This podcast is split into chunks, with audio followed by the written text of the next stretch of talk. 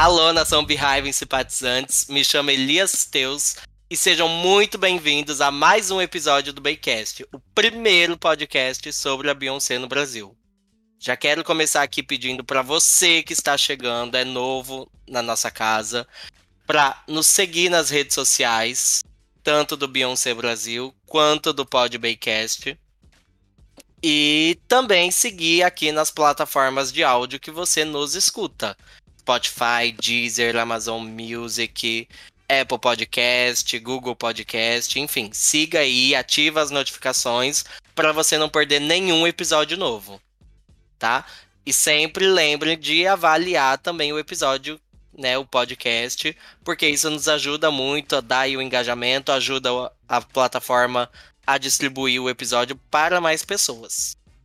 E no episódio de hoje, estou aqui com os meus amigos excelentíssimos Augusto Lipa, João e a Gabi. E nós juntos vamos falar sobre o inário, o lendário Homecoming. Oi, pessoal. Oi, gente. Achei que você ia falar as meninas super poderosas. Ai, poderia ter falado, né? Aham, uhum, perdeu. Perdi a Perdeu oportunidade. Próximo episódio eu falo, galera. Vamos! E aí, como Elias falou para vocês, então, live álbum Homecoming, que é o quinto álbum ao vivo da Bey, que ela lançou lá em, 2000, em 2019, 17 de abril. E a gente vem tratando aqui com vocês, né, nos nossos episódios, da discografia de álbuns da Bey, das eras dela. Mas, propriamente, esse não é, não é caracterizado dentro de uma era, como se fosse uma era e sim um projeto paralelo ali, igual o Everything's Love, né? O projeto ele conta com 40 faixas da apresentação da B, né, o Beychella, incluindo duas bonas, e a gravação desse, desse projeto aconteceu em dois finais de semana, que a Bey participou como headliner da 19ª edição do Coachella, que é um dos maiores festivais de música lá fora, que ocorre no Índio, na Califórnia. Sim, gente. E o surto que foi o lançamento desse álbum ao vivo, porque além dele, ela lançou junto o documentário lá na Netflix, o Homecoming. E ele apresenta bastidores e toda a preparação e produção é, para acontecer esse show. Então a gente vê a Ben ensaiando, a gente vê a preparação dos figurinos, como ela quer as coisas, e é tipo o back, é, back vocal, não. Backyardigans, não. Backstage. Backstage. é o backstage do século, porque acontecem muitas coisas e é toda uma preparação, porque envolve muita gente em cima do palco, né? Tem, tem a banda, tem as dançarinas, e tem a Bey, e tem os convidados, porque sim, muitos convidados. Então a gente consegue ver toda essa parte além, obviamente, do lado mais pessoal da B. Então, ela com as crianças, ela com o Jay, enfim. Quem não assistiu isso pode se retirar. Porque é um ícone. Até quem não é bem fã, quem não é da Beehive, com certeza assistiu.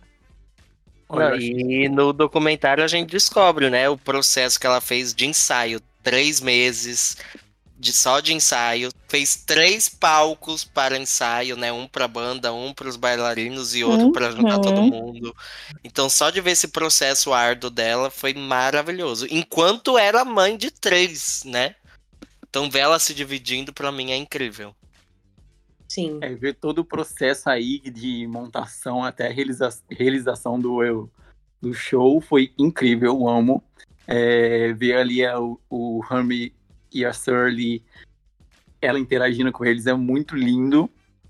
E uma curiosidade aí pra galera, é...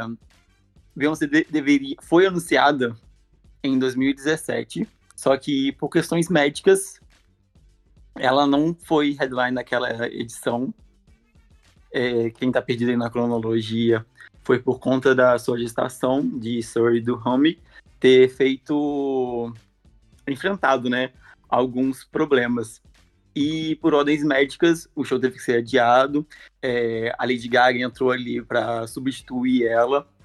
No começo, os fãs ficaram meio chateados, né, por ela ter cancelado o show, mas depois todo mundo entendeu, todo mundo viu por que, que ela tinha feito esse adiamento. E, gente, foi, o show foi espetacular, o documentário foi espetacular. Então, tudo bem ela ter adiado. Acho que ela aproveitou para colocar mais uns pingos no is ali e trazer esse espetáculo que conhecemos hoje em dia.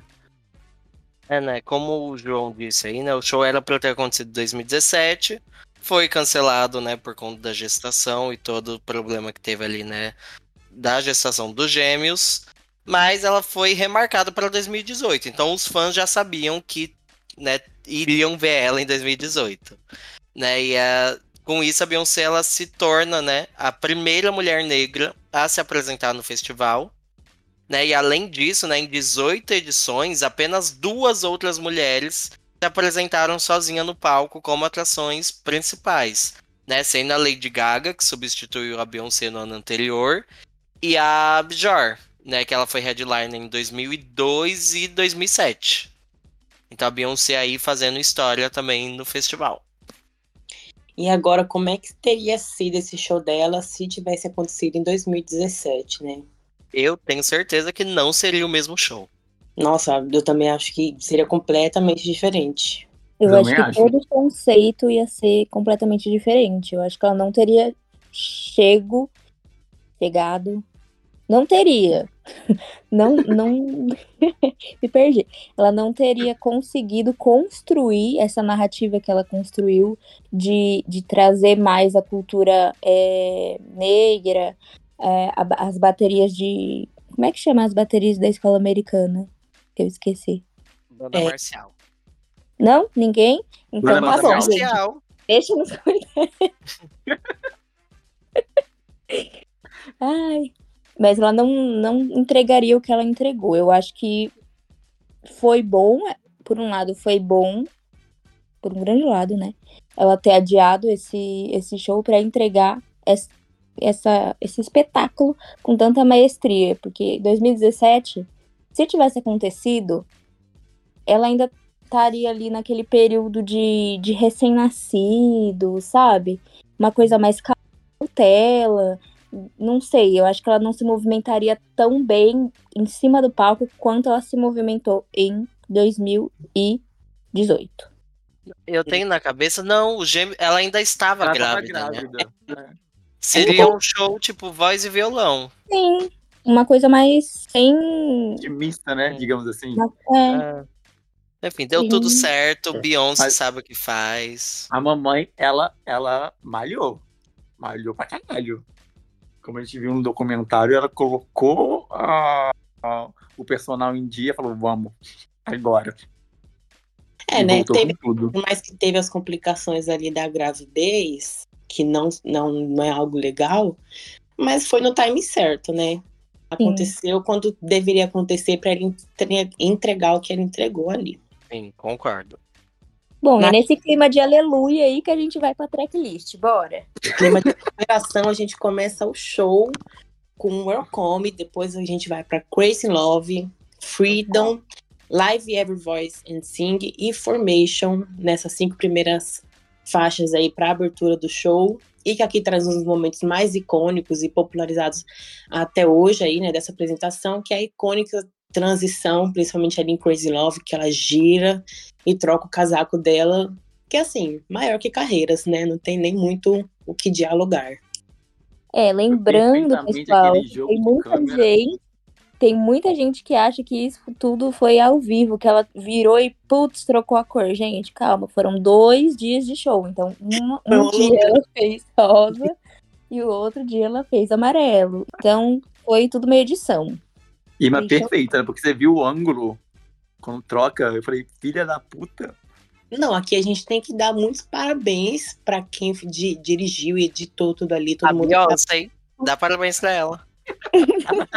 Parabéns pelo seu trabalho árduo, incrível. Você é perfeita. É uma querida. Mas assim, que ideia de gênio, porque a gente vê agora, né, o Renaissance chegando o filme, ela vai trazer isso novamente, então. Foi uma jogada de mestre, esses negócios das transições. Ela virou a queridinha da academia? Virou. mas porque ela é boa mesmo. Exato. Olha, igual minha mãe diz, não fez mais que obrigação dela. Não, e foi aqui que ela inventou a transição, né? Do, do setembro amarelo pro outubro rosa. Ela já pensa tudo ali, É tudo milimetricamente, calculado. entendeu? menos na Calculado. Ela pensou, o Brasil vai usar isso. Vamos, vamos fazer. Já que eu não vou pra lá, vamos entregar alguma coisinha pra eles. É pelo menos dar um mínimo pra gente, né? Na hora que ela soube que era data comemorativa aqui, ela já pensou em alterar a cor lá na edição. Seguindo com So Much Damn Swag, Sorry, Kit Kat, Down e I've Been On. Eu acho que esse momento muita gente surtou quando ela começou Kit Kat. Isso, Eu nossa, morri. Eu, eu morri. Porque assim, na Formation Tour, ela até arranhava ali um pouco da letra, né? Só que ela não cantava a música do jeito que ela cantou no Coachella. Não, foi um diferente. Uhum.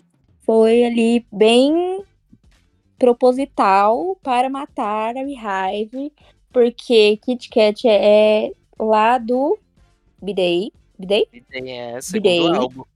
E assim, tadinha. Não, não tem o seu valor assim tão.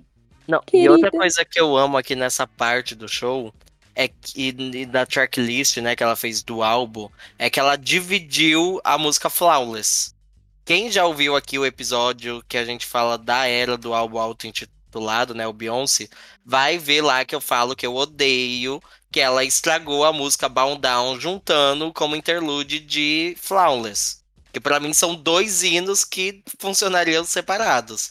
Aqui no show, no Homecoming, ela pensou, ela me ouviu e cantou, performou, botou no álbum separado. Que ela pra mim foi perguntou pro icônico. Elias. Ela falou: e aí, Ah. Elias, junto ou separado? Ele? Separado, óbvio. Aqui também tem um dos meus momentos favoritos do, do documentário, que é Sorry. Aquela parte com a interação com o balé masculino. Ah, eu acho aquilo tão, tão engraçadinho. É pro meu Tão humor. fofo, né? Uma parte diferente do, do documentário. Acho bonito também. Uhum. E a mudança de voz em Ibion?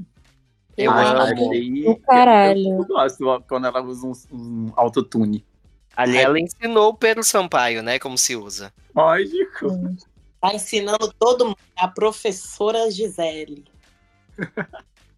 E saindo I Been On, ela já pegou Drinking Love, depois Diva, Flawless, junto com Feeling Myself, Top Off e 7-Eleven. Eu amo Drinking Love, eu amo Diva, eu amo Flowers, eu amo Feeling Myself e amo 7-Eleven. Só deixa o Top Off de, de fora, assim, mas ela entregou nessas três- cinco. Eu acho que esse é um top mais energético do show. Porque ela, a, a performance de diva nesse show é do caralho. E pra de mim é matar. uma sequência, é um fogo. A trans... Ela começa com Jorkin Love ali voando na plataforma. Aí Pegando, depois aham, a transição, a ponte que ela faz de Jorkin Love pra diva, com aquele break de dança, e depois outro break de dança no meio de diva, pra mim aqui, ó, ela entregou o show. Ela poderia voltar pra casa. Só que óbvio, né, ela não ia voltar pra casa. Ela voltou, né, ela só saiu do palco, aí veio aí a interlude, né, Bugaboo Raw Count, né? Aí já vem ali um frescor de party vem The Hurt Yourself, I Care e Partition. E que ela entrando em The Hurt Yourself aqui, ela zerou, ela mostrou que lá o que Meu. ela fez em Diva não foi nada. Cara, essa é a minha parte favorita do show, porque ela entra com uma raiva nesse palco. Entregou tudo. Bom, aí continuando, a Bey colocou Beyoncé, né? Depois de Partition, que no álbum aí tá no começo da faixa. A, a participação aí, a primeira participação vem com o de, o de, de Balvin e Rente, Baby Boy, aí nós vamos pra You Don't Love Me e Hold Up, que pra mim também essa daqui é uma das minhas preferidas do, da apresentação. Eu Gente. amo que no show o J Balvin demora pra entrar e a minha parte favorita, porque a Bey ela fica meio tipo eu não Aí vou, de raiva ela fez o quê? não colocou. Não colocou ele. Ficou de não. fora, meu filho. Ah, eu fiquei com pena do... dele. sacanagem colocar aí de fora, mas fazer o quê, né? O cara demorou. Ninguém mandou. Não, e sabe uma coisa aqui? Aqui foi o meu primeiro surto do show. Porque quem, né, quem escuta aqui, quem é fã de verdade do, do Baycast, sabe que a era que eu mais amo da Beyoncé é a era do B-Day. E quando ela cantou You Don't Love Me, ela cantava lá no The Experience. Aqui foi, meu Deus, aquela Beyoncé do cabelo enrolado ainda existe. Aqui foi o meu Vestidinho primeiro tiro. Aham. Aqui foi meu Pra quem primeiro não tiro. sabe, dá uma palhinha aí, Elias, pra quem não sabe. Vai, arrasa. No, no, no. Pronto. Diogo. Ninguém tá pagando meu cachê. Então agora desceu. Bom, quem quiser ouvir mais, por favor, acione o Elias nas redes sociais, tá, gente? Que ele canta pra vocês. Seguindo aí com Countdown, a contagem regressiva perfeita. Check Now Need. Agora o Elias morre. Deja Vu, com a participação do Jay, direito a dancinhas, drumline e a icônica Run the World Girls. Como a Gabi falou, aqui eu morri. Mas, gente, sério, eu, eu assistindo o show, quando começou o solinho ali do baixo, tocando a Nossa. introdução de, de Deja Vu, eu Nossa, já comecei a surtar. Aham. Só que aí foi entrando os outros instrumentais, foi alongando, eu, ai, ela botou só como interlude, que vadia, que eu já comecei a xingar ela de tudo quanto é nome. Só que aí depois eu vejo o Jay-Z entrando, eu chorava, eu não conseguia cantar a música, eu só chorava, eu chorava. E é uma das músicas favoritas da Beehive. Bom, pra mim, pelo menos pra mim, é uma das minhas favoritas dela. Pra mim é uma das favoritas da vida. Da vida. Ela entrega. Ela entrega vocais, ela entrega marido, ela entrega coreografia. Ela ela entrega, entrega tudo. Ai, e aquela coreografia no finalzinho. Ai, Fora que em Countdown também, né, vazou, né, vários vídeos do pessoal que tava lá gravando o show, né? Que a Rihanna tava na frente do palco dançando loucamente essa música. Aham, sim. Ah, Ai, se elas tivessem um feat pra fazer nesse palco. Nossa, achei que você falou se ela eu- tivesse um filho. eu- Eu ia falar, oxe. Ah, eu também Mas quero. elas têm, sou eu. Ai, é verdade, amigo. temos aí o Elias. Se duas iguais não reproduzem, como é que eu tô aqui no mundo? E aí veio. Inteligência artificial. E pra nostalgia da Beehive, vem Lose My Breath com a Kelly Michelle saindo de dentro do palco. Ai. Como pode, gente? Lose My Breath, depois Say My Name, Soldier, Get Me Body e Single Lady. Gente, essa sequência é de matar. Não, eu acho que aqui. Aqui ela matou. Nesse palco não tem como. Porque Lose My Breath é a minha preferida da Destiny Child. Aí quando elas entraram e já estavam caminhando lá, eu falei, cara, te amo! E é isso. Soldier também, com os- cada uma fazendo um passinho igual o clipe. Ai, gente, muito nostálgico. A interação delas aqui é tudo. Não, e é bom que elas cantaram três músicas e elas dividiram, né? Em cada uma das músicas era cantado o refrão da música que uma era a principal. Sim, Então Sim. as três dá brilharam aqui. sim. Até a Solange brilhou em Get Me Body. Sim, sim. Ai, aquele momento tão fofinho. Ai, Aham. O documentário ela caindo? colocou ela caindo no chão. eu- se você estiver me escutando, me chama. Pra quem não sabe, quem não viu o documentário, é, tem uma parte que a Solange dá um abraço na Beyoncé, pula em cima dela, né? E as duas caem no chão. É muito lindo esse momento, é muito fofo. É muito lindo elas caindo e se ralando. Ai, que lindo. Acho muito irmãos, eu acho muito irmãs, muito sisters. E seguindo aí a tracklist, né, do álbum live, vem Love Every Voice and Sing novamente, né, que a Beyoncé canta ali no começo do show, depois de Formation. Só que aqui na versão da Blue Ivy, é, foi o primeiro refresco ali de cantora que nós tivemos da pequena Blue. E a Beyoncé arrumou um jeito de botar ela aqui no meio do projeto. Aí segue aí a tracklist, né, com Love on Top, Alô? Shining. Aí vem as faixas bônus, né, que entraram na versão live do álbum não estavam no show. Que é Before I Let Go e By Now. Falou rápido o Lift Every Voice and Sing pra não gastar o inglês, né, amigo? Com certeza, óbvio. Pisque, é, Wizard, por favor. Cadê aqui o patrocínio pro Baycast? Porque eu tô precisando desenrolar muito. A parte final é sempre a mais triste, né? É, não, é. não em música, mas porque a gente sabe que tá acabando. E é E aqui, é, pra quem não sabe, né, o Live to Every Voice and Sing é considerado né, o hino nacional negro. E a Beyoncé ter incluído aqui faz todo sentido. Sim. Ainda mais ela colocando a Blue também, né, pra cantar. E foi uma coisa Fantástico. que no documentário a gente vê que foi uma coisa, tipo, muito espontânea. Ela até fala: Nossa, eu amei fazer isso, eu quero fazer isso pra sempre. Porque, sei lá, é muito bonitinho. E já que aqui, né, eu já me abri e falei uma das minhas músicas favoritas da vida, vou me abrir mais e falar outra.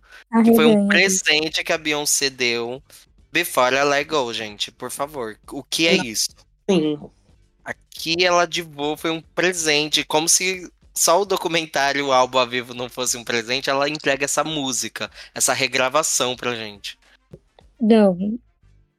Eu lembro que na época que saiu, teve uma, uma ação que fizeram pra quem ouvisse mais Before Let Go ganhava o LP, que também lançou, gente, o LP do live album. E ele é simplesmente belíssimo.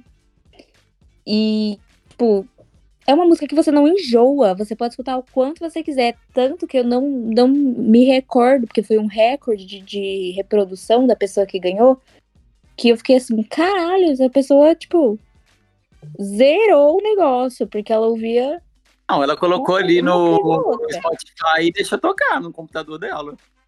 Então, mas não, não, não conta, assim, você sabe, né? Dos, Mas ela dos deve ter intercalado com outra playlist, entendeu? Deve Sim, amigo, em uma- mas é, é o, o que eu tô dizendo é o que o conceito é que não cansa de ouvir, não importa quantas vezes você ouça, porque ela é uma música que, porra, ela entra dentro de você e qualquer momento que você vai ouvir, você vai fazer um passinho, entendeu? Pode estar borocrochô que for. Não tem como ficar sentado com essa música. Não tem, é Ela verdade. fala que Fora o passinho, né, que Ah, fazem ela estilo anos ficou, 80. é puta, muito bom. E que o Jay-Z puxa, né, nessa Muito. turnê agora da Bey na Renaissance lá na, com o pessoal da plateia. Muito fofo. Tem que ser o nosso Uhum. paizinho. Jayzinho. Ele entrega também. E eu quero ver se alguém vai puxar essa coreografia no cinema. Eu tô indo pra isso. Você mesmo, bicha. Nem vai É. ter cadeira pra puxar essa, tem que puxar lá embaixo. Gente, comenta no nosso Instagram, lá no post da capa desse episódio, qual a música que vocês vão dançar, vão pular, vão fazer qualquer coisa no filme. E se você não vai, por quê? Sabe? Porque assim. Não, porque eu acho que é assim. Vamos, vamos sair rapidinho do, do assunto Homecoming e vamos pra Renaissance. Rapidamente, tá, gente? Rapidinho. Se você tá lá curtindo, é como se você estivesse num show. Se você quer assistir sentado, assiste na sua casa, bem. Porque aqui a gente quer viver a experiência. A gente quer pular, a gente quer fazer o look around everybody on me. Se falar do Fica meu lado, eu vou meter a lado. porrada. Já tô avisando. Ficar olhando assim, ó, pra ver quem que vai falar. E aí quando ela voltar, a gente pular, entendeu? A gente quer bater leque em Hit It. Gente, pelo amor de Deus. É Eu isso, obrigada. Foi um momento de desabafo. E eu me senti atacado. Ó, eu já vou dar um aviso aqui, seguindo nessa sequência, né? Porque o Homecoming correu pro Renaissance Filme andar, né? Sim. né? Nem andar pro outro correr. Ele co- aqui, ó, andou pro outro correr. Enfim. Eu já tô avisando pra todo mundo que for na sessão no dia 21 às 7 horas no Shopping Cidade de São Paulo. Se prepara, porque eu não sou quietinha. Não adianta chamar a lanterninha. Ih, deu a Deus. Meu leque localização. vai comer. Ainda bem que eu tô levando o meu, que eu brinco com você dentro da sala de aula. Nossa, vai ser um de um lado, outro do outro. Sala de aula, vocês vão aprender o quê?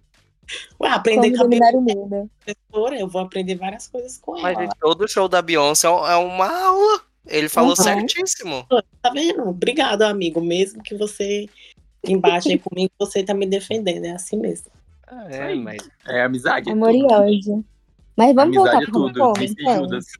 Vamos voltar, vamos voltar pro show da vida, que foi esse espetáculo que Beyoncé fez aí no Coachella. E agora a gente já sabe, ela entregou, ela brilhou, ela fez acontecer, mas e o desempenho? Rolou? Obviamente, né? Porque com Beyoncé não poderia ser diferente. O Homecoming, o live álbum, ele alcançou a pontuação média de ali 98 pontos no Metacritic, com base em cinco avaliações. E o projeto ainda che- chegou a chamar muita atenção de colunistas especializados em música dos principais meios de comunicação, porque não tem como, né? A qualidade daquilo ali é literalmente um show para a vida. E aí, essa moça aqui, que eu vou tentar falar seu nome, me desculpe se eu estiver errado, é a Soneia Ke- Kelly. Kelly. Soneia Kelly, do Los Angeles, Los Angeles Times, nomeou o Homecoming como um dos álbuns, os melhores e maiores álbuns ao vivo de todos os tempos. Ela Tá errou. não tá errada. Não, Não, tá. Não tá errado, não. É... Tá Um dos certíssimo. não, né, Kelly? Aí você errou, é o maior.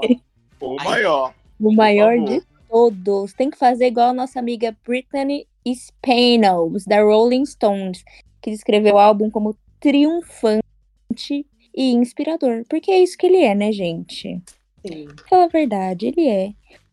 Tanto que ele estreou na sétima posição da Billboard 200 nos Estados Unidos, com 38 mil unidades vendidas em apenas dois dias. Dois diazinhos já tava ali agilizando as vendas. E esse é o oitavo é, álbum solo da Bey, né? Entre os 10 melhores é, de desempenho nos Estados Unidos. Ou seja, de 10 álbuns que a Bey colocou lá nos tops, esse é o oitavo melhor. Ó, E e é pra isso. ter venda nessa época, bato palma, porque é difícil. Não, isso que se trata de um live álbum, né? Não é É, é nem exato. álbum, live álbum. de músicas já lançadas e músicas de anos e muitos anos. Antigas, Destiny Child colocaram aí, meu, e bombou. É. Gente, Eu eu não- sei se. Eu não sei se eu vou jogar uma É fake quê? news aqui. Hum. Mas assim, eu, Hum. não, eu não invento, né? Eu posso aumentar. Mas eu lembro de ter visto em algum lugar que nunca um álbum ao vivo teve no top 10 da Billboard 200. A gente pode ir atrás dessa informação, hein? Eu acho válida. Hum, vamos Mas- atrás. Vamos atrás. Eu acho que é um recorde Legal. da Bey. Eu lembro de ter visto isso. É, porque o álbum ele permaneceu no top 10 das paradas de, tipo, muitos países, tipo, Bélgica, Canadá, Holanda, então. Sucesso foi. Vamos conferir essa informação. Se você quer saber, segue a gente lá no Insta. Não deixa de, de seguir o arroba podbaycast. Lá na legenda a gente vai colocar essa informação para vocês, hein? Então, lembrem-se que estar com a gente no Insta é um complemento de tudo o que você ouve aqui. Então não adianta você só ouvir aqui ou não adianta você só seguir no Insta. Você tem que fazer os dois. Tá bom? Obrigada, beijo. Agora, eu tenho uma dúvida. Para escutar o álbum inteiro, você tem que acompanhar o Bcast por inteiro também. Essa. Exatamente. A. Beyoncé pode acompanhar a gente em tudo que é lugar aí, que sai muitas coisas exclusivas lá no Insta do podcast. Agora eu tenho uma dúvida. Se o ponto Diga. alto do show é Deja Vu ou Lose My Breath. Pra mim, Diva, eu acho que Diva e a entrada de Don't Hurt Yourself, pra mim, acaba ali. Não tem, sei lá, eu, é- eu sinto isso em mim. É, Uhum. Hurt Yourself, eu também acho que eu escolheria um desses. Mas de escolher mesmo, aí já entra em favoritismo, eu diria Sorry. Não é o maior, mas pra mim é o mais gostoso. Ah, eu já me expus aqui, né? O momento do show que eu chorei, déjà vu. Então não tem como ser outra coisa. Então o Deja Vu ganhou, eu, ele. Ganhou, não. É, eu e o Elias escolhemos Deja Vu. E eu e a Gabi escolhemos outro. E aí? Ficou dois contra um. Isso é machismo. É, isso aí é errado. E eu que sou gay, eu sou meia mulher, como você é machista? E eu que sou viado, lésbica, eu sou duas vezes mulher. E viado com viado da mulher aí, ó. Mais com Ah, mais viu? não é mais. Aí, deu, acabou. É, então discussão. ganhamos, teoricamente. Melhor ainda, a gente vai deixar uma pergunta aqui no Spotify. Responde aí pra gente, vamos ver quem vai ganhar. Isso, arrasou, Isso, Gabi. Amei. Vamos jogar pro quadro Behive aí pra eles responderem, né? Falando nisso, né? No episódio anterior, quem. No episódio grande, né? Que a gente comenta sobre Eras, que foi o Everything's Love. Nós perguntamos qual música do álbum, né? Merecia ganhar um clipe. Lembrando que esse cenário só teve um clipe, né? Que foi de Shit. E a música que venceu, né? A enquete de todos os ouvintes aí foi a música Summer, com 34% dos votos. E aí, vocês concordam? Eu Concordo. amei. Eu Pessoal. concordo super. Gosto É minha também. música favorita e eu acho que eu já fiz, eu já desenhei a cinegrafia dessa, desse clipe. Vamos ver Então- se foi o mesmo que eu já desenhei. Conta aí. Vamos lá. Vai começar com o quê? Uma grande janela, porta-balcão, de frente para o mar. Tá? Aham, Tá. Com as cortinas abertas, ela também vai estar semi-aberta, ela não vai estar totalmente aberta. Aí Ela a podia estar câmera, abrindo.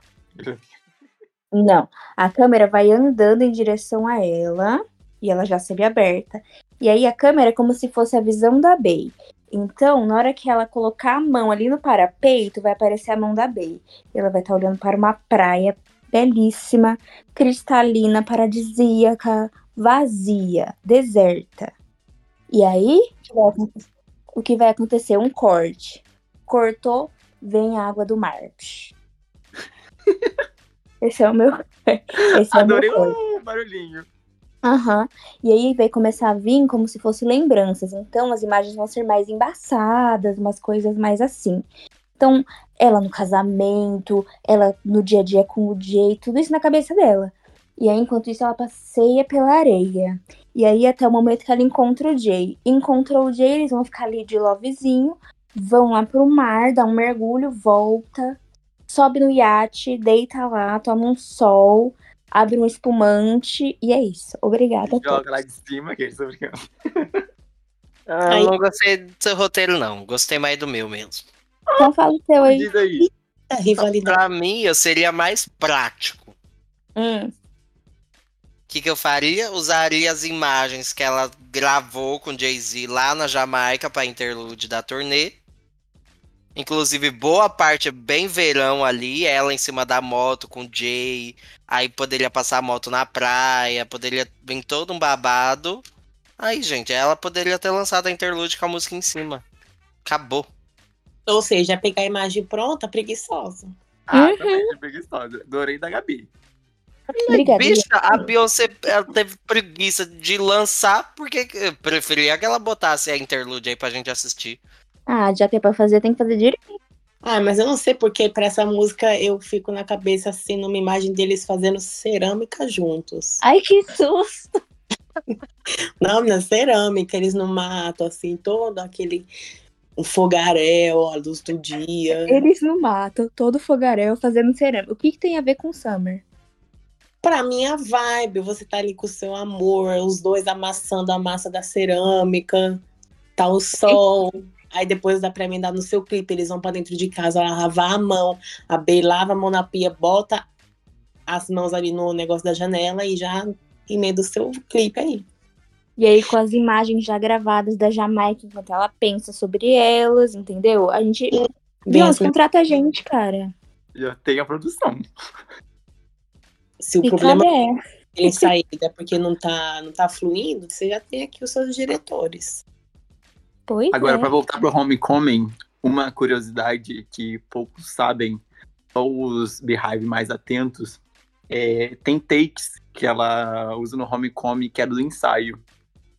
Então, poucas pessoas pegaram, mas tem alguns takes, dá pra ver se tiver um olhar clínico, que ela pega do ensaio ali, onde tem um que ela tá dançando com com os irmãos, esqueci o nome deles, James. Qual o nome Le deles? Twins. James Os Lacração. Twins, que eles estão pulando lá, um tá de cabelo preso, aí do nada, no mesmo take, ele solta o cabelo, tá com o cabelo solto, e é com a mesma roupa, então, tipo assim, ensaio Ah, mas aquilo ali.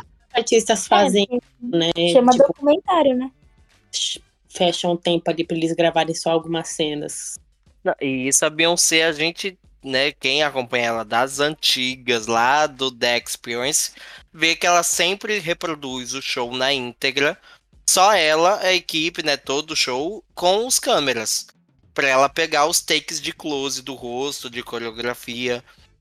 Isso a Beyoncé faz em todos os DVDs show que ela lança. Pra ela, Ela faz assistir lá na isso. casa dela. E Exato. melhorar. Porque ela é o quê? Maluca. Mas tudo bem. Nossa, Gente, quase eu solto um spoiler agora do filme que eu tinha lido, ainda bem que parou. então não solta, não solta, não solta. Vamos então ver o que o pessoal lá do Instagram tá falando sobre o Homecoming? Bora.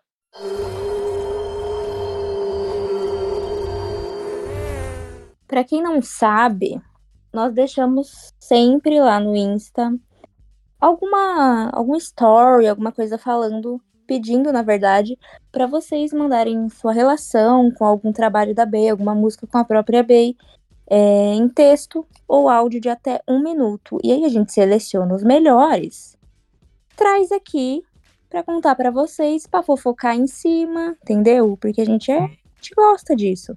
Então, se você quer participar do próximo episódio do Baycast, segue a gente lá nas redes sociais, arroba podbaycast, fica ligado nos stories, e sempre que a gente pedir, vocês podem mandar texto ou áudio de até um minuto, pelo amor de Deus. Então me venha com áudio de 10 minutos.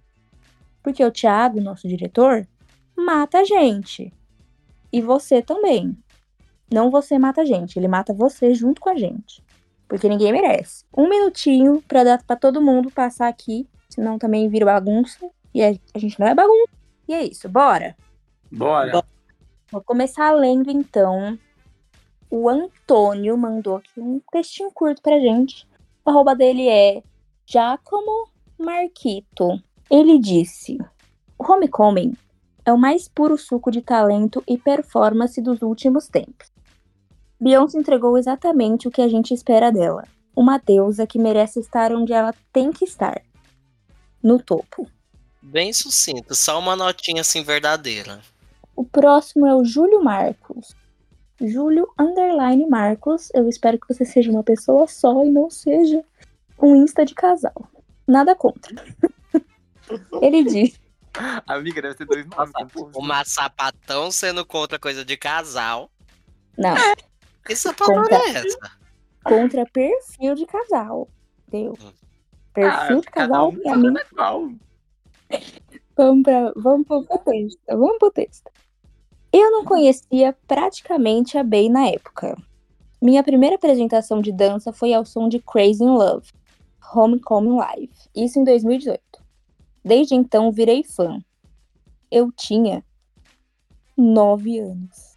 Meu Deus. Chocado. Continua, Gabi. Eu tô- é, acabou, eu tô muito velha. Eu fui- Mas Eu pensei que ela tava fazendo as contas. Peraí, então eu vou fazer. Em 2018 ele tinha. No... Não, em 2019, quando lançou, ele tinha 9. Ih, 18. gente, nem parece que eu sou de exatas. 9, 10, 11. 2018, não, Contando os gente. Não, 2018 foi o show. Ele virou fã com o show ou com o álbum? O show, o show. Então 2018. 2019, 10. 14. Ele tem 14. Ó, o Lipa fez a conta mais rápida que ele fez. É, meu filho, Ó. aqui. nós somos os Ó. reis dos baixinhos. Nós somos 14, gente. 14 aninhos, olha aí. Desde criança já sendo incentivado a virar fã da maior. É, e Crazy Deus. Love é uma das músicas da Beyoncé que tem mais versões por aí, né? Se não me engano, umas nove. É, tudo que puder, essa música entra, né? É, ela coloca tudo, mas é relíquia, né? É sagrado, então tem que ter. Tá de fora. Tô chocada que ele tem 14 anos. A Gabi até agora não é informação dos 14. É o nosso Gente. filho. Mas ele arrasou, nove anos dançando aí Crazy Nove, eu achei bafo. Gente, eu tô me vendo nele. Manda eu um vídeo pra gente, com- se você tiver.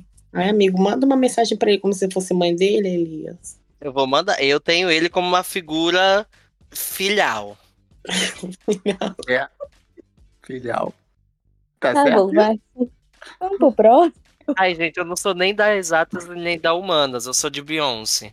Mas olha que bonitinho, olha que bonitinho. Ele começou a gostar da Beyoncé na época que a gente começou a gostar dela. Só que a gente. Há 10 anos atrás, 15 anos atrás, sei lá. É, com a mesma faixa de idade. É a mesma faixa de idade, é, É, sim. Ah, viu? Encontro com Deus. Beyoncé fazendo, passando por gerações. Xuxa, né? Vamos pro próximo.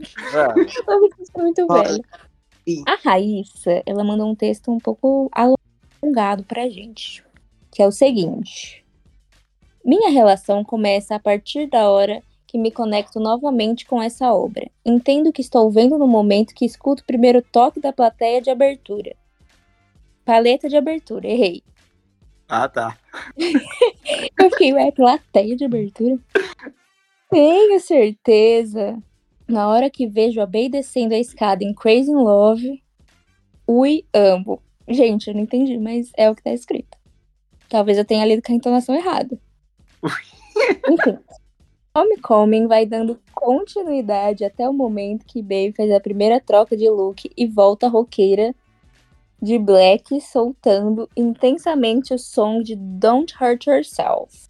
Eu canto até o fim dessa obra, mas na hora que ela puxa o partition, eu já aumento o volume. E vou indo de Mi Gente, como diz o Lipa, Mi Gente, com o maior som que existe, porque é uma obra única e eletrizante. Eu amo Homecoming, eu amo Beyoncé. Obrigada, Raíssa, pelo seu relato. A gente amou. Desculpa se eu caguei aqui na, Mas entendemos. na hora e- da leitura, mas obrigada. A gente entendeu que você ama e é isso. A Desculpa Beyoncé é afrontosa, né? A Beyoncé ela é afrontosa. Ela anda, é, desce 20 degraus de salto. Ela Ué, mas normal. Normal. Você Ela deve não tá de salto, não desce. Aqueles degraus em pequenininho, gente. Mas os- o degrau do palco ali não é pequenininho, não. Ah, mais ou menos, né?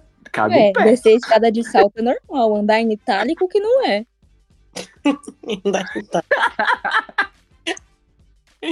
Ai, Andar não, minha filha. Desfilar Des- em itálico. Catwalk em itálico. É. Tá. Mas vamos pro Lucas Martins, que ele disse: Essa obra de arte me inspirou me reencontrar na minha obra de arte. Legal. Que é a dança. Muita gente tem, né, utilizado o homecoming em dança. Hoje eu tenho mais convicção do que faço por conta desse documentário. Sim- simplesmente foi o melhor que já existiu. melhor que a escritora. Falou mais sua bem que ela. que aqui bem você é um dos melhores. É, viu? Não, mas realmente, quem assiste o Homecoming, a Beyoncé enche de break de dança. Sim. É um álbum bem energético, né? Um show Sim. bem energético. Você dançou, É bem- João, alguma dessas na sacada? É, já não tava mais na sacada nessa época, né? Mas no meu quarto eu dancei. Eu não preciso nem falar. Quando toca. Eu, pra quem não, não é ouvinte aqui recorrente, eu sou o de Santos, né? Da litoral de São Paulo.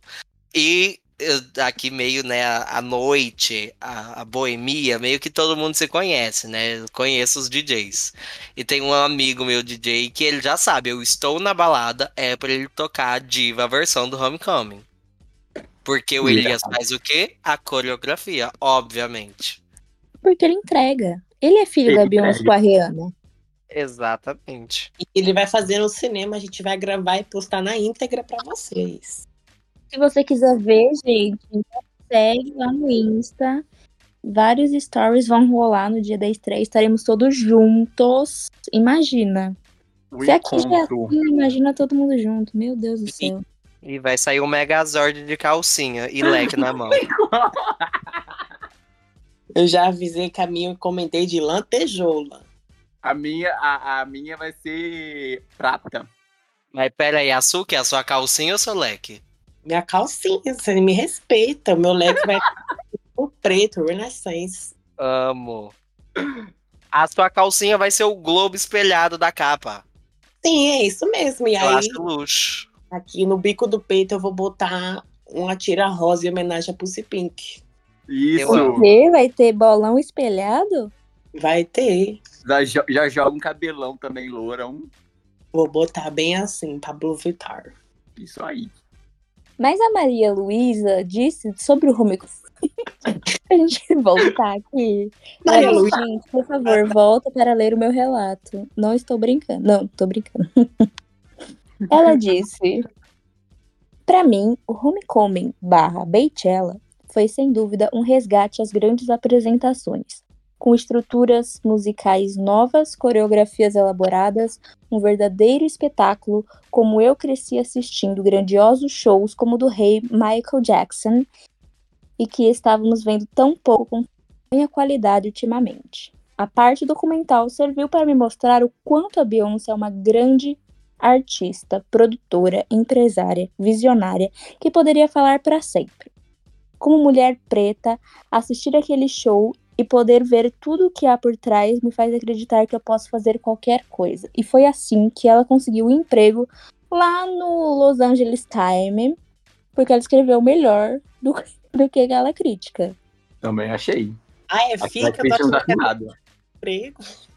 Arrasou, Maria Luísa. Ah, Ó, redondinha essa resposta, adorei. Adorei. Maria. E Isso que ela disse, né? O currículo da Beyoncé extenso. Essa tem coisa pra. Aham. É, e as reverências que a Beyoncé ela traz no Homecoming são de explodir a cabeça, né? Ah, sempre, né? Quando É. não é um chifre, é uma explosão. É assim que anda a humanidade. É um pouquinho de cada, né? Tem que, Vou dar tem uma que ter alguma coisa. A Vitória Caroline disse: Me chamo Vitória e o Beychella foi a minha porta de entrada para a Beehive. Eu já conhecia músicas da Beyoncé e tinha noção que ela era denominada Queen. Mas o Beychella foi o que me conectou de verdade, não só com a Bey, mas também com a sua arte. Eu sou uma pessoa que aprecia detalhes, e quando percebi todo o amor e cuidado e dedicação que ela colocou naquilo, que foi tudo realmente pensado e ensaiado nos mínimos detalhes para entregar não só um bom show para os seus fãs que sentiam sua falta, mas também para passar uma mensagem. Beyoncé mudou a minha vida e provavelmente até a salvou. Sua Ó. música me curou, me reergueu e me fez olhar para dentro de mim mesma e me amar sendo quem eu sou.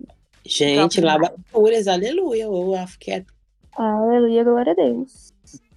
Gente, eu fico impressionado como a Beyoncé. Gente, no Homecoming a Beyoncé já tinha o quê? Quase. Quantos anos de carreira já? Nem Não. sei, tô perdida. cinco. Muitos anos de 30. carreira. Que 30, menino? O que ela vai fazer agora? Ai, 20 e poucos. 20 e poucos anos de carreira. E ela ainda tá conseguindo novos fãs. Então, olha a 14 longevidade. É, mas você vê que é uma, uma, uma artista que vem desde 1999, né? 97, lá com Destiny Child.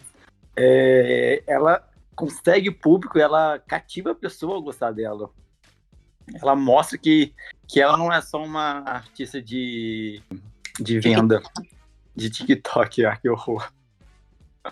Ela é uma artista completa, mano. ela produz, ela edita, ela é a, a, a própria diretora, Ela não é uma artista, ela é a Ah, artista. a artista. Lendária, ela é uma lenda. E, gente, ninguém mandou um áudiozinho, não? Ó, gente, eu amo que vocês estão mandando texto, tudo. Ai, mas ouvir áudio, né? A voz de vocês. Dá um acolhimento, né? É porque Sabor. é um minuto de duração áudio que vocês têm que se acanhar e não mandar. A gente quer escutar a voz gostosa que vocês têm a nos oferecer. Sim, a Isa ela foi muito per- perspicaz. Porque ela mandou um áudio. Olha, Então. Isa, beijos. Isa TKM. Mentira. É Isa Estrela. Vamos ao, ao áudio da Isa. Uh, a minha história com Homecoming foi que quando aconteceu tudo, quando aconteceu o Beychella, eu era bem nova. Hoje eu tenho 18 anos, ou seja, na época eu tinha uns 12, 13 anos. Uh, e quando lançou o Homecoming eu tinha uns 14 anos.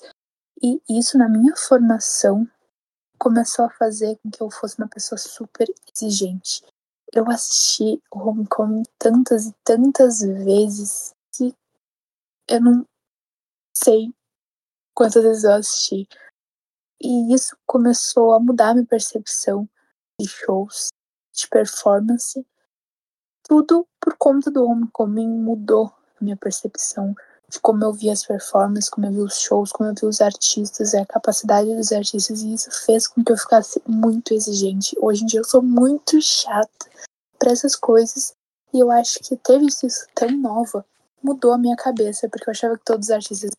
Aí no final deu uma cortadinha, mas ela mandou em texto pra gente, que no final ela fala que achava que todos os artistas eram assim por conta dela ser muito nova. Mas assim, cria de Beyoncé, né? Perfeccionista. Gente, eu vou pedir demissão. Para que graça, garoto. Gente, nós somos realmente os reis dos baixinhos. Olha quanto fã a Beyoncé tá agregando na Beehive. Que lindo. Dá vontade de chorar. A gente vê que, Eu amo que que nosso, é, a nossa geração de, de bem fã nunca vai morrer. Beyoncé é eterna, cara. Isso, ó, É a arrepia, né? informação. Então chora com a minha presença, que eu tenho 18 anos, igual a nossa amiga aqui. Deus! Eu sempre esqueço que o Lipa tem 18 anos, gente, desculpa. É. E eu falando nas minhas baixarias, botando uma criança de 18 anos de calcinha no cinema. Elia, não vai pro céu. Puxa, desculpa, meu pai. Bom, no clima de aleluia, novamente, vamos continuar aqui. Vamos. Que o Lucas, ele mandou. Eu amei essa obra de arte incrível em todos os sentidos. A história por trás de toda a apresentação trouxe um destaque único e surpreendente ao show. Eu amei tanto Beychella que fiz meu aniversário inspirado nessa obra de arte sensacional. Eu amo quem faz aniversário tema Beyoncé. Meu sonho, amor, se você estiver ouvindo, meu sonho é alguém fazer uma festa surpresa com tema Beyoncé pra mim. Ai, por que que você não faz pra você mesmo? Porque ainda vai ser surpresa, né, idiota? Não, mas essa é surpresa. Faz você pra mim então, cara. Ih, que isso? Não, vamos fazer assim. Por que, que você não faz? Convida a gente e fica surpresa da gente ir na sua festa. É isso aí. Vocês não vão vir. Eu vou, Ué, eu vou ter a atração da sua festa. Minha filha, eu sou o evento. Olha, Tem uma de caixa de som e o CD da festa. Beyoncé, acabou. Ano que vem a gente faz. Nossa estimação. Ai, manda depois a foto aí pra gente ver como é que foi seu aniversário. Isso, manda. Nossa, meu sonho. Enfim, já que ninguém realiza, eu vou ter que realizar, né? O próximo relato é da Bis... Não vou saber pronunciar. Bisaya Ray. Enfim, da moça aqui. Ela disse. Beychella, por onde começar? Lá estava eu, uma abelhinha perdida, acabando de entrar no mundo da Beehive. Ah, não, gente, não acredito. De novo, cara. Berçário hoje. Ah, acabando de entrar no mundo da Beehive quando me deparo com um espetáculo. Um show tão emocionante que eu não sabia nem o que dizer. Só me deu vontade de dançar e cantar as minhas músicas preferidas da Bey. Eu fiquei hipnotizado do início ao fim, me emocionei com as entradas das Destiny Childs, porque eu não esperava. Gente, mas você era um nenê. Foi dali que começou minha relação com a música e o mundo da indústria. Nossa, que forte! E aí, tem quantos anos? Ele falou? Não, Ela. não falou. Foi onde eu me encontrei em um sonho e entendi que o que me faltava que era me emocionar ao ouvir uma música ou ver uma dança que ela entregou tudo de início ao fim. A emoção de ver a artista que você tanto gosta em um palco com um significado grandioso como aquele, que foi levar a cultura dela a um lugar onde poucos chegam. O meu depoimento é: Beychella foi mais que um show e mais que um espetáculo. Foi uma revolução do que é ser uma artista preparada e completa. Gente, eu tô arrepiado. Também tô. E ó, e, e eu tô amando gravar esse episódio porque tá mudando totalmente a minha percepção. Eu tinha o Homecoming, né? Principalmente aí o álbum, né? A tracklist do show tudo mais. Como um presente pros fãs antigos, né? Ela revivendo eras, músicas que há muitos anos ela não cantava. Eu achando que era um presente pros fãs antigos. Não. A Beyoncé estava se reapresentando Para os mostrando toda a bagagem dela pros novos. Gente, velho, como é Fazendo louco isso. escola. Fazendo escola, literalmente. É a professora Gisele. Total. Teacher. só. Ah, Sil... Gente, tá acabando, eu juro. É que vocês foram muito maravilhosos nesse episódio e mandaram muita coisa pra gente. A Silvana Rocha disse: Silvana, pera, a mãe da Ludmilla? Ela mesma. Vamos seguir. Vamos seguir então. Amo Homecoming e o Beychella. Acredito que ele sempre vai ser um marco na trajetória da nossa Queen Bee. É uma apresentação excelente, um álbum cheio de performances incríveis, transições espetaculares, perfeitamente surreal. Mas afinal, o que nossa Mother faz que não é, né, diva? Não entendi o final, mas é isso, amiga. É, o que é que a Beyoncé não faz que é perfeito? Tudo. Pois é. Porque ela é a perfeição. É o último, o último, pessoal. Mas da próxima vez, por favor, áudio. Mostra Áudio. a pluralidade de sotaques do Brasil. Nós queremos áudios de todos os estados. Porque a minha dicção tá indo com ele, Deus. Então, por favor. por favor, mandem áudio. Naomi Cortez. Nossa, arrasou. Adorei sua foto, Naomi. Ela disse: O Beychella, sem dúvidas, foi o divisor de águas para eu me ver como fã de verdade.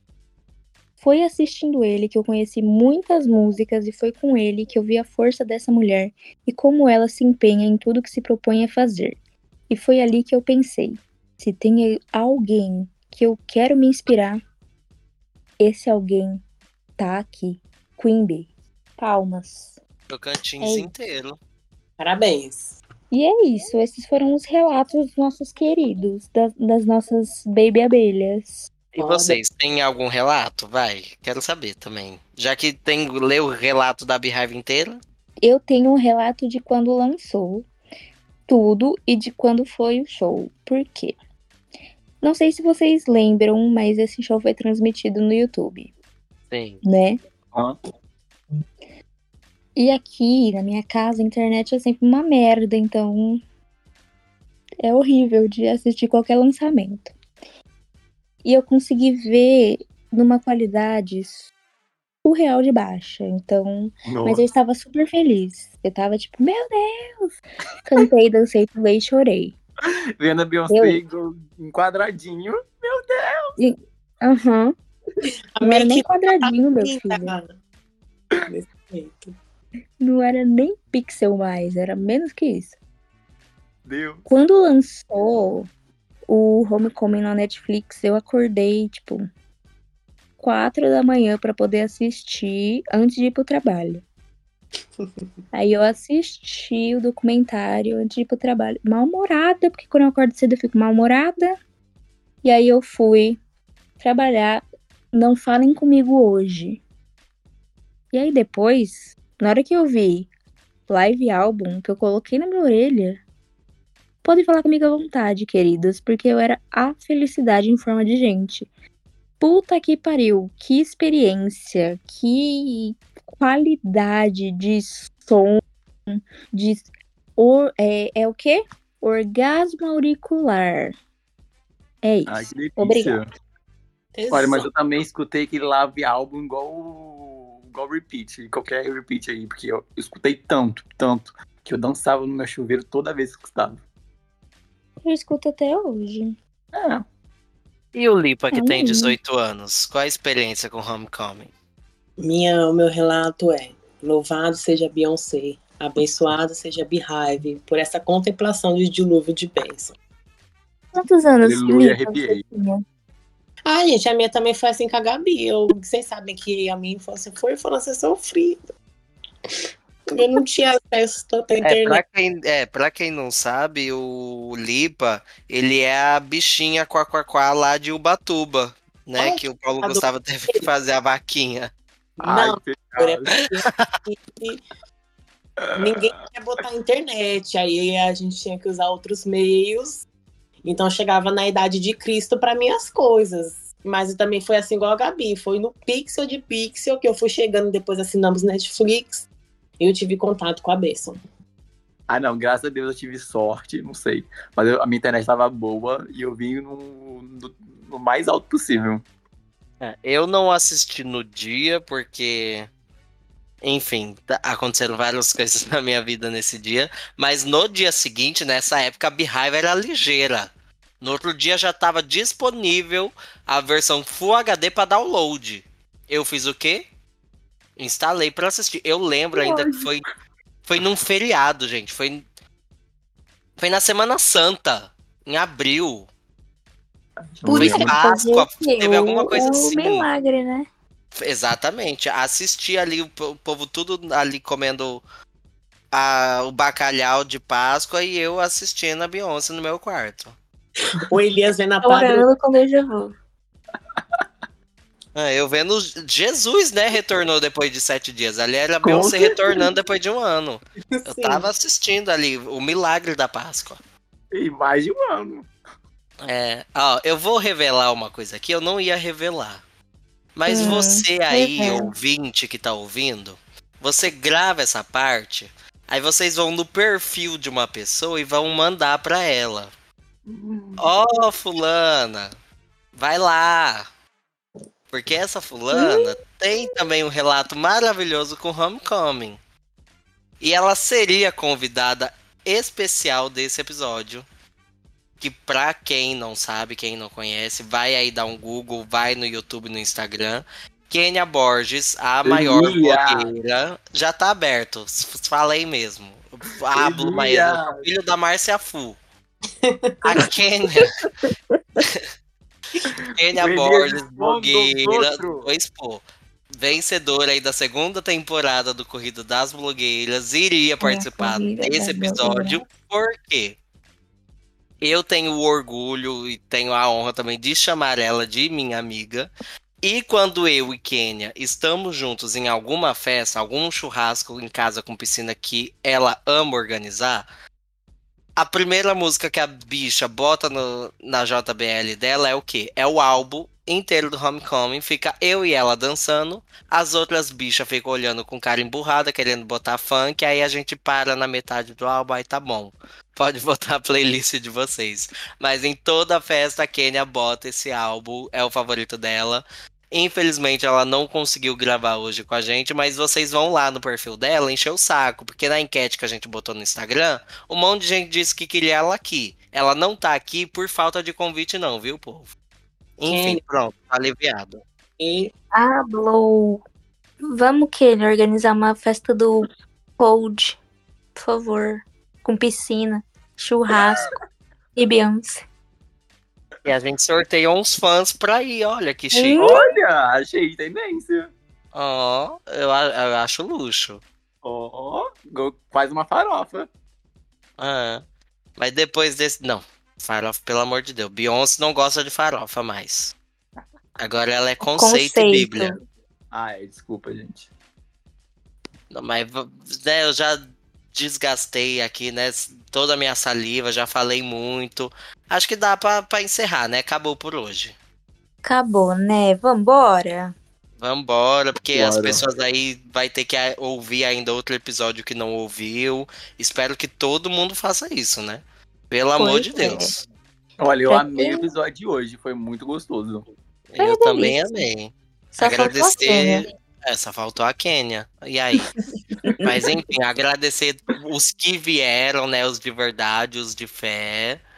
Obrigado por esse papo de hoje. Você aí, ouvinte, o novo ou o velhinho, simpatizante ou da Beehive, lembre de seguir o Baycast aqui na plataforma de áudio que você está ouvindo, avaliar o perfil do Baycast ou o episódio e também não se esquecer porque esse projeto do podcast é em parceria do Beyoncé Brasil com o Thiago, nosso diretor.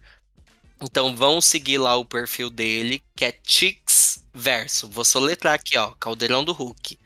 T-H-I-X-V-E-R-S-O. Acertei, né? Acertei. acertei. Acertou. Ó, aplicação na... Agora eu vou fazer a aplicação na frase. O Chix Verso, além do pod Daycast, tem também aí, ó, vários outros podcasts de outras divas pops, bandas, whatevers. Então, você aí que gosta do mundinho pop, né, de saber tudo da indústria musical, segue lá o perfil dele que vocês vão estar tá aí no multiverso de podcasts pop. E óbvio, não tem dúvida que o Baycast vai ser o seu favorito, né? Você vai voltar aqui sempre. Com certeza. Vai, né? É... Por favor. E quero agradecer também aqui a nossa amiga Gabi, que vos fala, que você ouviu a voz dela aqui maravilhosa. Errando a dicção na leitura do texto, errando a dicção na leitura do texto. Ah, Mas foi, ah, mas foi essa diva. Mas foi essa diva aí que fez o- esse roteiro maravilhoso do episódio de hoje. Então, obrigado. Porque se esse episódio existe, graças a Deus, por que existe? Porque a Gabi fez o roteiro. Era Beyoncé. Mas Ai, eu gente. sei, minha dicção não é boa, mas eu escrevi bem, né, galera? Fala sério. Maravilhosamente bem. Alô, Erika Hilton, vem pra cá no episódio especial de dicção com a gente. Ó, Vem ensinar a gente. Vai cá, Reto. gente todos. passar sua maestria. eu acho Quem luxo. quer a doutora deputada Erika Hilton aqui com a gente? Corre lá Eu. no Instagram dela. Vai lá na DM dela, enche o saco dela. Vai lá no nosso no nosso Insta, marca ela nas coisas, pra ela ver que a gente quer ela também. Todo mundo quer. Eu jamais tolerarei ela recusar o convite. Eu jamais tolerarei que você deixe a gente aqui sem uma avaliação, sem um like, sem um, um amor, sem um afeto. Então, por favor, faça a sua parte. Um beijo na sua bochecha e até a próxima semana com o Baycast. Que delícia, um beijo.